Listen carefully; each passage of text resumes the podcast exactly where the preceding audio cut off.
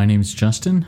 I am an addict and a son of an all powerful and all loving God, and the host of the Reco 12 Speaker Meeting podcast. What a blessing it is to be here, to be sober, to be in recovery. The miracles that happen are real. I just want to emphasize that.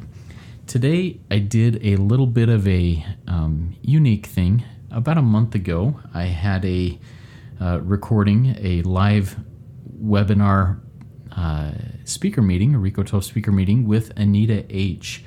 And as soon as we got done with it and I hit end, I realized that I had forgotten to record. And so I posted a Justin's Mistake Part 2 episode for just a few minutes of it. And over the last month, month and a half, we've been trying to reschedule with Anita, and things just haven't quite worked out. Um, and we got something set up for today with her to do a pop-up style Reco 12 meeting, but uh, she just wasn't feeling very well and wasn't up to doing a live Q&A. So so she and I decided, "Hey, let's just have a quick interview and talk about a few things." And you know, it was really powerful. One, on one hand, I really enjoyed getting back in the interview seat. It's been a little while since I've done an interview like that. And that's not quite true. I've done a couple of interviews for another podcast that I am a co host of, and I'll, I guess I'll drop that in here. It's called Pathway to Recovery. It's a joint project between SA Lifeline Foundation and SAL 12 Step. And we do some interviews and some uh, quick Q&A episodes in between the interviews on the topic of sexual addiction as well as betrayal trauma. Uh, in in sexual addiction. So, anyways, there's something that you can go check out if you want. It's called Pathway to Recovery. But anyways, it was really cool to sit down and do some interviews or do an interview with Anita and just allow her to talk a little bit, ask some follow-up questions, do some back and forth with it. And it was a really great conversation. I really hope you enjoy it.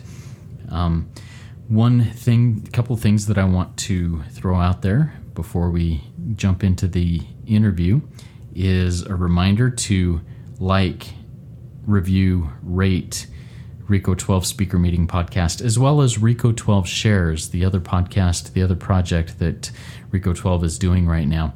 Go check out Reco 12 Shares. It's a really cool shares only, open to anyone, anytime, 12 um, step meeting. Um, there aren't uh, like opening readings or anything like that. It's just shares.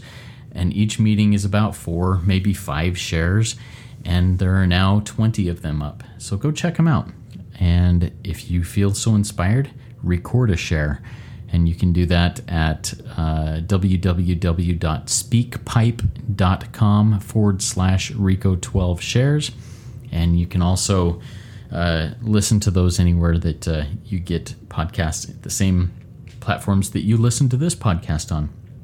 All right, let's jump over and bring in Anita's interview with me. She she talked a lot about a lot of different things and just excited to hear some of those one-liners that really affected me and I think you'll gain a lot from her experience, strength and hope. Here we go.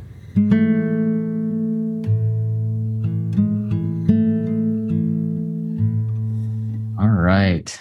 So, Anita, I'm really grateful that you're able to to sit down with me and have this conversation. I once again, I I feel terrible that the last time I forgot to hit record and lost it. You did a fantastic job this last time, and I'm excited to just have a conversation with you and learn a little bit about what your uh, your topic is. You talked about uh, you sent over navigating sobriety with drinking and non-drinking friends and family.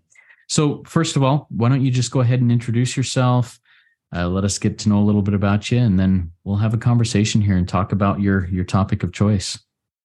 Sounds great. So, I'm Anita. I am a recovering alcoholic, and my sobriety date is 11 21 2018. Um, I used to be a chef, and because of my um, disabilities with my health, I no longer work, but um you know I, i'm just i've been been having a hard time this last month um notoriously, May is a horrible month for me health wise. Um, and so, yeah, I'm just kind of recovering right now, and I, might be all over the place. Um, but I, um, I have um, chronic pancreatitis, and it has um, evolved into pancreatic necrosis, um, which is where my pancreas is slowly dying. Um, and then I have kidney failure and um, gastroparesis. And um, my pancreatitis is due to my alcoholism. And so it, you know, I, I recently I was just feeling like, haven't I been punished enough um, with my health? And, um, but I know that with each, um, with each experience I have with my health, I always end up learning something, and I'd rather learn something easier than this. But um, you know, it is what it is. And I, um, I have a dog. I don't have children, and um, I've been born and raised in Spokane, Washington. And um, yeah, I just let's get started. yeah. So, so before we jump into your topic, I want to ask a little question about the the pancreatitis, about that stuff, and we'll dig there for just a minute.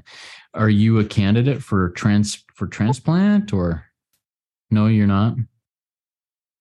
No. Um, the problem with pancreatic um, transplants is it's very, very new. Um, and it's like been in the last like five, six years is when it's really started to kind of be experimented on and life expectancy afterwards and um, all of that. And um, they they say that pancreatitis patients um, from when you first get diagnosed it can be fatal within 10 years. Um, i'm on year five. And then with the necrosis added on to that that's about a three year life expectancy. Mm. um, and so yeah so the the um, yeah, pancreatitis or pancreatic issues, they don't really have any solution for like um, transplants and stuff. Hmm. Yeah, well, that's that's tough, and that's something that. Uh, and you mentioned, hey, am I not being punished enough? Haven't I already been punished enough? How do you try and maintain a semblance of I don't know if positivity is the right word, but a semblance of desire to press forward in in these situations? Um, a few a few different ways. Um, one is my family. Um, you know, I um, I've battled with suicidal ideations for years, and it all comes down to it. I can't do it to my family. Um, and the other reason, the other thing that really helps me is by um, being loud about it, you know, advocating and explaining, you know, what what it's like. And um more often than you would believe i have people that will message me after you know i make a, an update on my health and will say i feel this within my heart. I'm so glad you said this. And um and so you know just being there for other people when I when I help someone else, it helps me feel better. You know, I love how you said be loud about it. I've never I'm sure that's a phrase that's been used before, but for whatever reason, that's the first time it's, it's ever clicked in my head. How has being loud about it, whether it be about health issues or alcoholism or any other issue in your life, how has that helped you, and how how can that concept help other people to be loud about it and not retract and and um, be quiet about it? Well, um, for me, it took a lot of, it took a long time for me to be comfortable with, um, with my illnesses. And a big reason was I was ashamed that I caused my alcoholism, uh, or my alcoholism caused my uh, pancreatitis. And it doesn't matter um, how or why or what you are going through. Um, it takes a lot of takes a lot of courage and a lot of not being afraid of judgment. Um, because when I um, yeah, like when I said, or what I said was, um, when I was first diagnosed with all of this and going through the whole process, I kept it very quiet. I didn't, you know, I was so afraid of judgment. And one day it just kind of clicked, and I was like, I don't care what people think. Um, and I don't care, you know, people know I'm I'm an addict, alcoholic. I don't care if people know that I have mental illness. Um, but what matters, like, what helps make that um, doable is just the so many people that I have helped in my life in this last five years. Um, and that makes it all worth it. And, um, you know, it, it, depression, anxiety, PTSD, um, chronic pancreatitis, chronic illness. Um, it's a very isolating disease, and add you know all four or five of those um, together, it's very easy to isolate and you know just have a pity party and you know just be miserable. But um, one thing that I I often say that you know people can roll their eyes at is you know do you want to be um it can um oh gosh now I can't even think of it. Such such a coined phrase for me. Um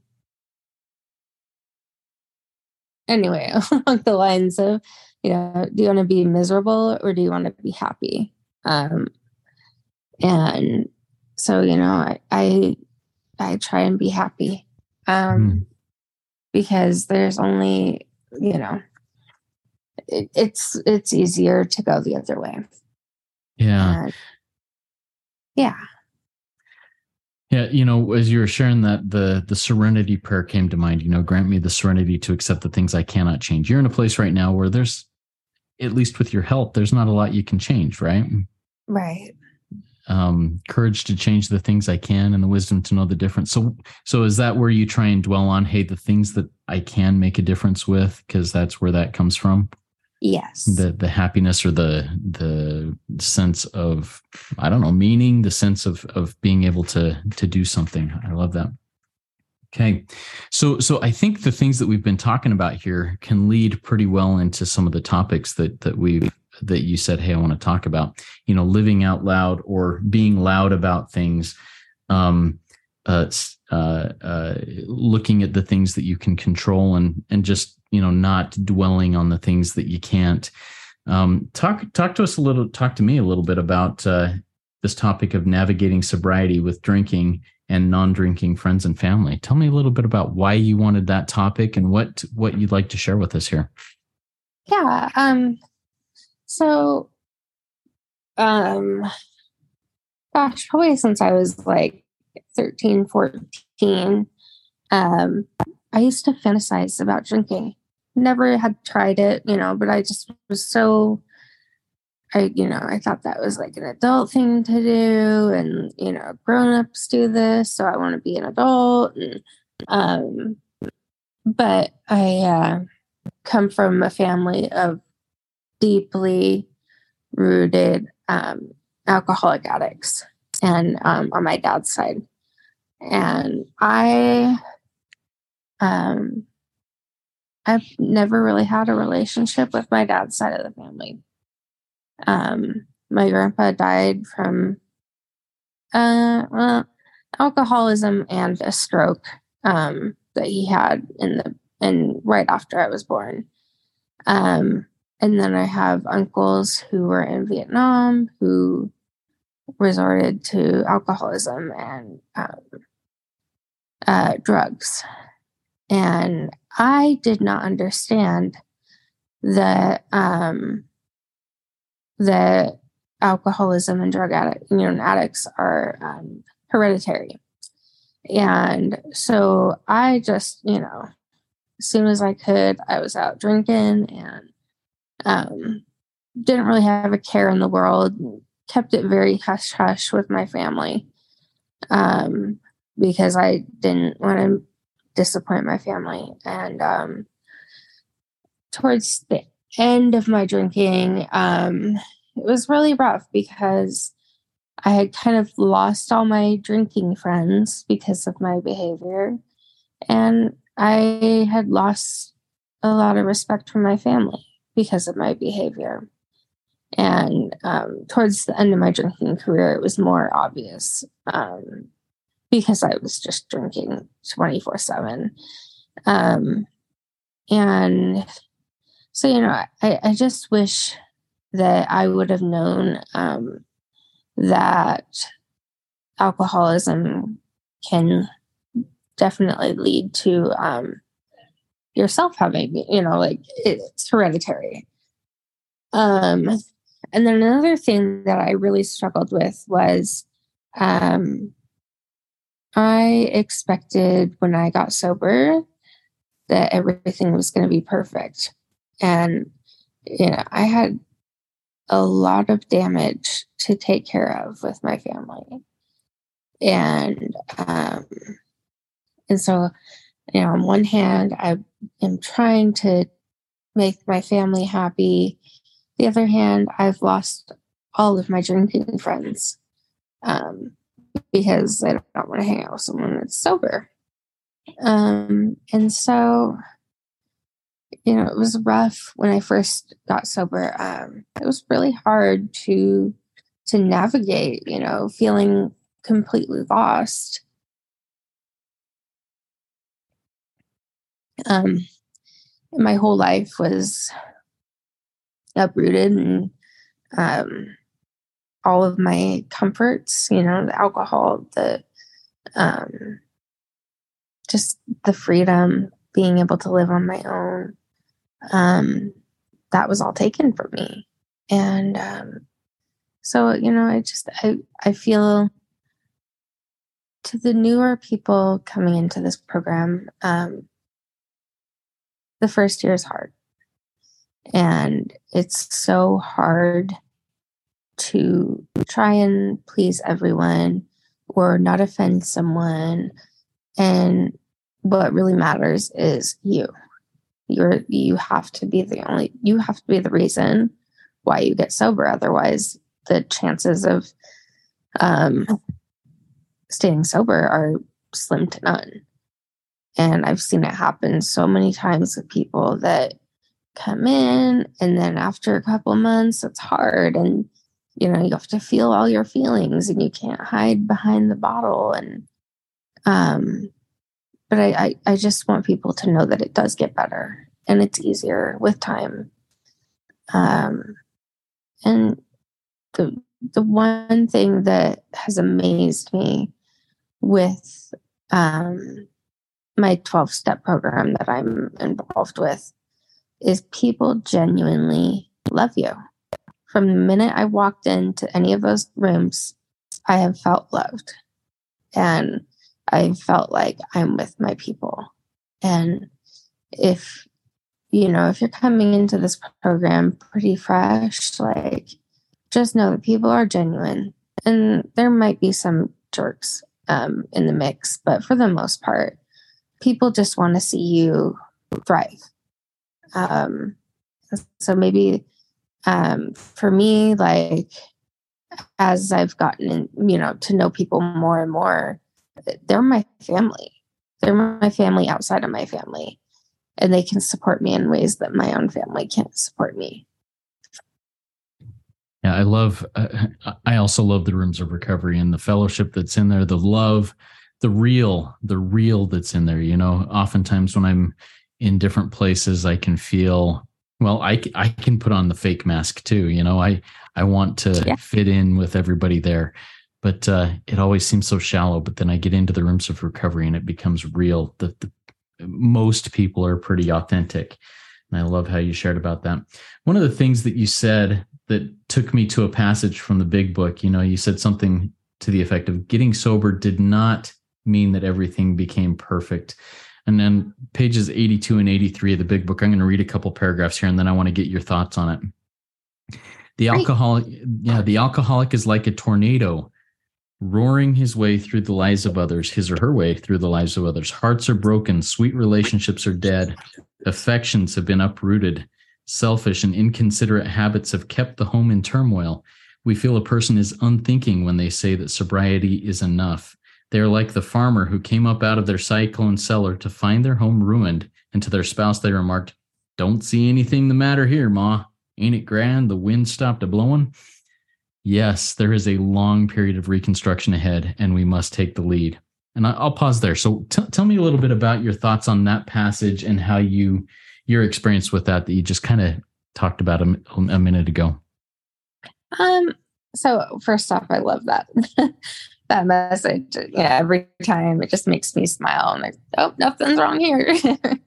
um. But for me, um, so, uh, it's probably been almost eight years. Um, I had a DUI and I did not take care of it. Um, I, I was not, not done drinking. And so it just, I didn't take care of it. And I had a, a warrant, um, for quite some time. And a few years ago, I finally got that taken care of. And, you know, this is one of those things I just kept putting off, putting off, putting off. But when I finally got that all taken care of, it was a huge relief. And, you know, other things too, relationships, friendships, my family, like it took a long time for my family to trust me again. And um, you know, it was every every time I'd have to go to the hospital, my dad would search my room for empty bottles and you know, he would to this day he, he's not allowed to at the hospital anymore because he kept telling um, doctors and nurses not to give me pain meds when I'm dealing with pancreatitis that's extremely painful. And, uh, you know, I was watching, it's funny how these things kind of happen. Um, I was watching a show called Hotel Hell with my parents the other day, and it was uh, it's a Gordon Ramsay show, and he basically like kitchen nightmares.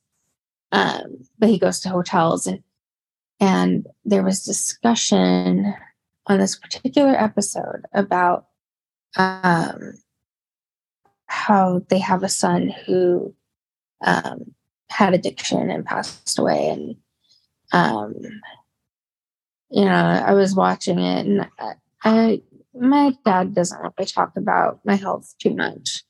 Um, but I could just see in his eyes, you know, that, that fear that he, um, that he had to experience when I was in ICU and stuff. And same with my mom, you know, still that like whenever that kind of stuff comes up, um, it it's a really hard thing for me and for them to think about. Um, and so not only just trust, but you know, healing, you know, the trauma that we've all been through. Um, and the trauma of not knowing if I was going to live or not. And, uh, you know, it, it, I don't know, that show the other day just really hit me. Um, because, you know, my, my dad and I don't have a great relationship. And, um, it, watching that show, it, it humbled me. Um, to to the point of um, you know, I, I, I had a lot of damage that I caused for my family. And, um, you know, and I'm still, still working on it. And, you know, my siblings and I are fine now. And my nieces and nephews don't really remember much. Um, but with my dad, it's, it's a constant, constant, um, thing I have to work on. in that relationship with your with your dad and in, as you're working on it what are some things let, let's let's take a step back and um let's say that you're talking to somebody else in a very similar situation to you how, how would you advise that uh that that recovering addict that recovering alcoholic to interact with their father their mother whoever they're having a hard time with that would help you know maybe help smooth things over a little bit not quicker, but help smooth things over? Yeah. Um, so one thing that I would say, and I, you know, I'm I'm really good at taking giving advice, but not good at accepting my own advice. um, but um, you know, give yourself some space. Um, if you, you know, if you are consistently having problems you know try and um, just respect each other's boundaries and um, try and be the peacemaker. You know you can't control what other people think act behave you know. We, we have no control over that but we do have control over ourselves. And if you allow yourself you know if you work on your your fourth step and you work on all your you know you clean up your side of the street then you're doing the best you can um but it's hard and it's hard another thing that i would strongly recommend is you know if if if push comes to shove and there's yelling involved and stuff, try really hard not to raise your voice because once you that you know it's it it's not helpful. Um, and you know, just every once in a while, like for me, um, with my family, gratitude is a huge deal. And so every once in a while, I was like, thank you. Thanks for doing this for me. Thanks for, you know, dinner or whatever. Um, and it's okay. I mean, it, it, it's hard for me because I live with my parents. Um, but if you need to take space from your family and you can, there's nothing wrong with that. Um, but yeah, just, you know, try and be the peacemaker, try and love the person who is being difficult with you. Um, because they're they're going through their own stuff. And the thing is, we have program that works.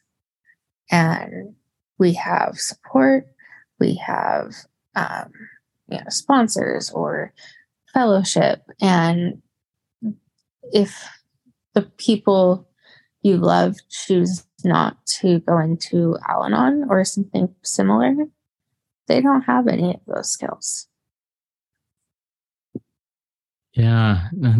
I, I love how so many things that you're talking about here. Thank you for sharing that and for giving that uh, uh, little talk about, you know, setting boundaries, showing love, being a peacemaker, uh, uh, separating if need be. Uh, and and where I was going with that, a lot of things you're saying just take me back to passages in the Big Book of Alcoholics Anonymous. I love on pages 66 and 67 talks a little bit about uh, you know those. It's talking about step four, making uh, um, you know putting things together so that I can make amends. Um, and when I go through these processes, um, it's called the sick man's prayer. And let's see, uh, we realized that the people who wronged us were perhaps spiritually sick. Though we did not like their symptoms and the way these disturbed us, they, like ourselves, were sick too. We asked God to help to we ask God to help us show them the same tolerance, pity, and patience that we would cheerfully grant a sick friend. And, you know, this is a sick person just like me. Uh, God, please help me be helpful to this person. And that's so much easier to say than it is to do. But uh, I love that concept oh, yeah. of, of that.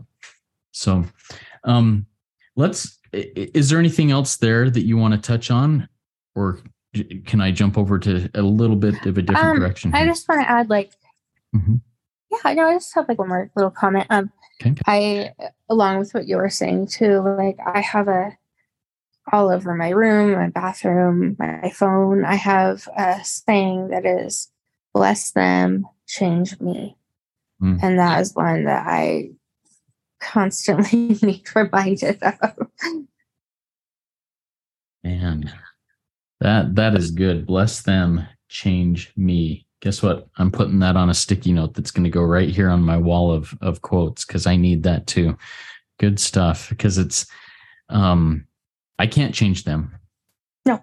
I can pray for them, but I can't change them. I can only change myself or be changed by a power greater than myself.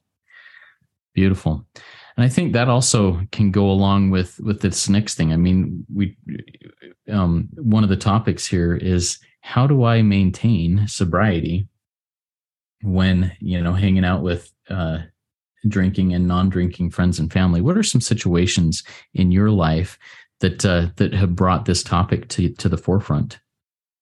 Um, a few things. So, um, recently I um, attended a program for people who have mental illness, depression, anxiety, PTSD, um, just all, you know, just a good, um,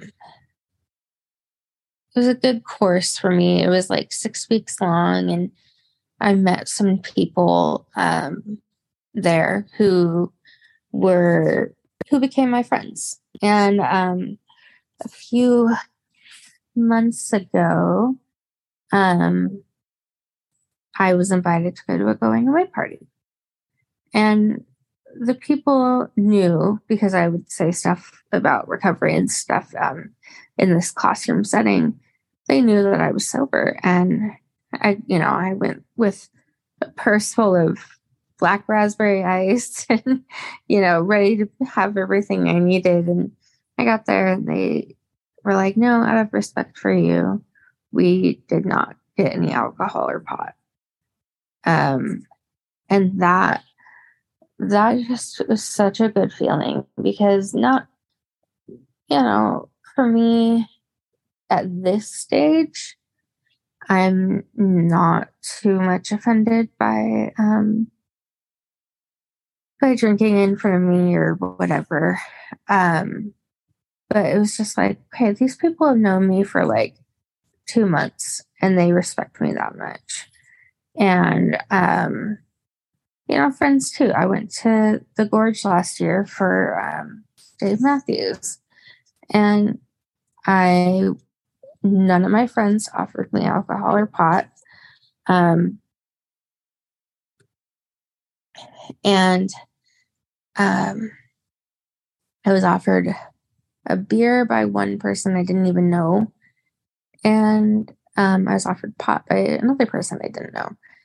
And, um, you know, it was so awesome to just be like, no, it's okay. I don't drink. And, you know, because I, I never thought I would get to this stage of my life.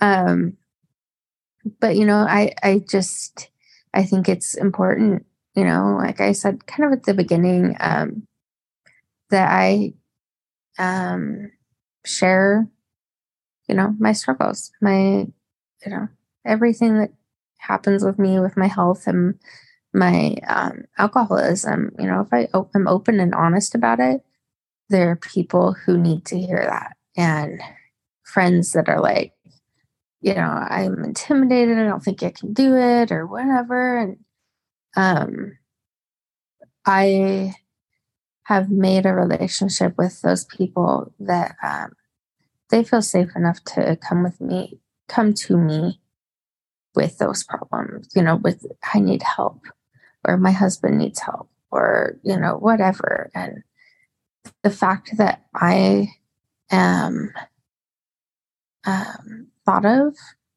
to help out with those, you know, with my friends is amazing. Um, such a great feeling. Yeah, and I, I thank you for sharing that. And that's one of the purposes of this Reco 12 project is to see the similarities of addiction, the similarities of recovery, and to try and knock down that stigma, that that shame. Yes. Because when I am silent about it, I just die and others around me die. But if I'm willing to step up and say, hey, look, I've got an illness, I've got a disease that just about killed me, that for whatever reason, um, God put in in my path this recovery that I tried to do on my own for, in my case, decades before I finally said, okay, well, I can't do it on my own. And now I have the solution in my hands. I have to open my mouth. I have to be loud about it because people around me are dying if I'm not. And I Absolutely. and and you and I and and so many other people, Anita, we we have the solution and it's not it can't be a shameful thing to say, you know what, I'm an addict, but I have the solution. If you want, and and this sounds this always sounds so arrogant when I say it, but it, I mean it. If you want what I have, I can show you how to get there. Absolutely. Yeah, talk talk to me a little bit more about your experience with them. Um, so I, um,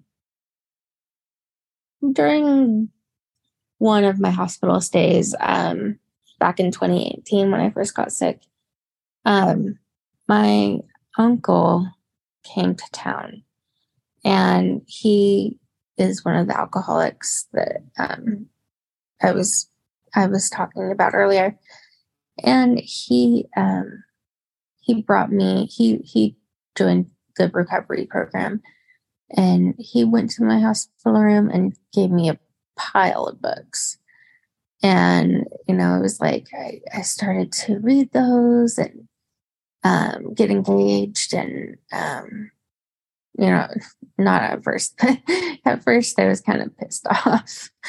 I was like, who does he think he is to, bring you these things? I don't have a problem. um, but, um, oh gosh, I lost my train of thought.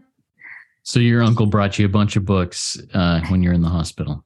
Yeah. And so that's kind of where it started. And then um, I finally went to some AA meetings and they shared with me that, you know, what we have so freely been given to ourselves, we must give to others.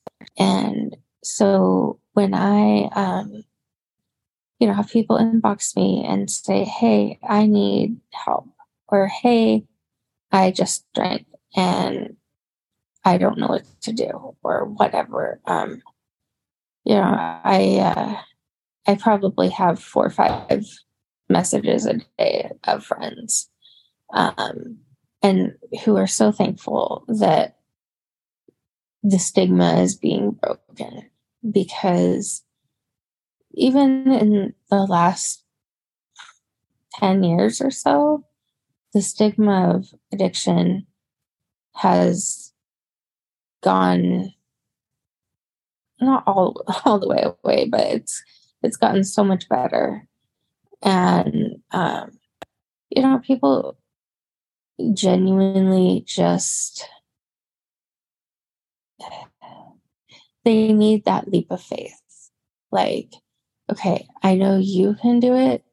So how do I do that? You know, and it's like, well, first you know, pray about it and um, go to a meeting. And, um, you know, and I've had friends that um, one's a flight attendant. She gets to go to meetings all over the country. And it's so cool because I, not that she shares like the details, but just listening to her talk after one of those meetings, so awesome. Um, and then I've had a couple cousins um, who have reached out to me and said, Hey, I stopped drinking. Hey, I'm almost a year sober. And, you know, it's just, it's such a rewarding thing because, you know, this, this program is hard. You know, it, it's hard until it's easy. Um, but like what I mean by that is like, um, you know when you're first getting sober, everything is so new. And um, so I was lucky enough to have people that cared enough about me to get me to go to AA. And that's what I want to be for other people. I want other people to feel like I thought enough about them to share this program of recovery with them with I love it. Thank you for sharing that. Um, before we start wrapping up, is there anything else that you feel like, hey, God's putting this on me that I need to say right now that you want to share with me and with us? Um, yeah, I think I'm, I think I'm good. Awesome. Man, Anita, such a good conversation. Thank you so much for being willing to come back and do this again and talk about it. I mean, I got I got a whole bunch of one liners here that are going up on my wall. Be loud about it. Bless them. Change me. It's hard until it's easy. I mean, these are some powerful things. Thank you. Thank you for sharing your experience, strength, and hope with me and with so many people who will hear this and gain hope. And hopefully, someone who is um, sitting in isolation will reach out to someone else and make that connection, and that spark will hit and it will become as as we as you mentioned here easy simple yeah. at that point. Man good stuff. Thank you so much anita. Yeah thanks for having me. Okay now we'll launch off into the rest of our day with the step 7 prayer that i will say. My creator i am now willing that you should have all of me good and bad i pray that you now remove from me every single defect of character which stands in the way of my usefulness to you and my fellows. Grant me strength as I go out from here to do your bidding. Amen.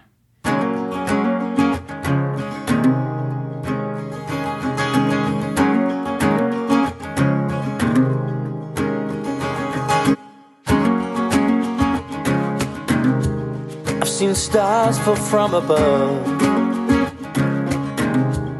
I've fallen in and out of love. I've been high and I've been low. Now I know I just can't do this on my own. I've seen a boy become a man. Got lost without a plan. So far away from home. Now I know I just can't do this on my own. Your arms surrounding me, your touch is grounding me.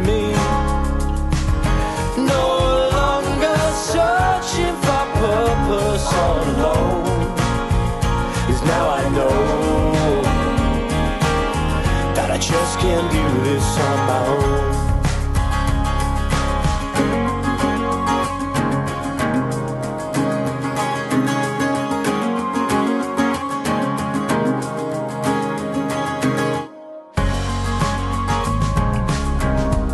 I'm looking for the words to say. Make the world a better place. And I can call that place my home.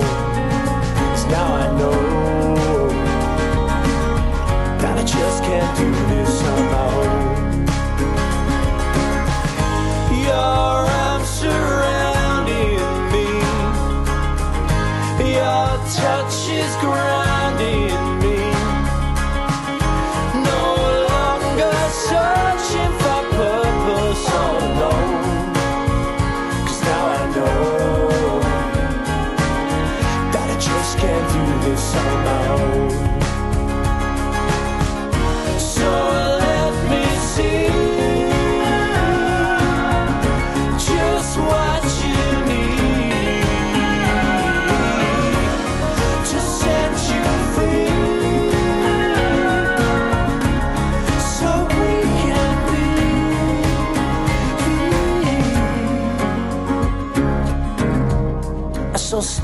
fall from above.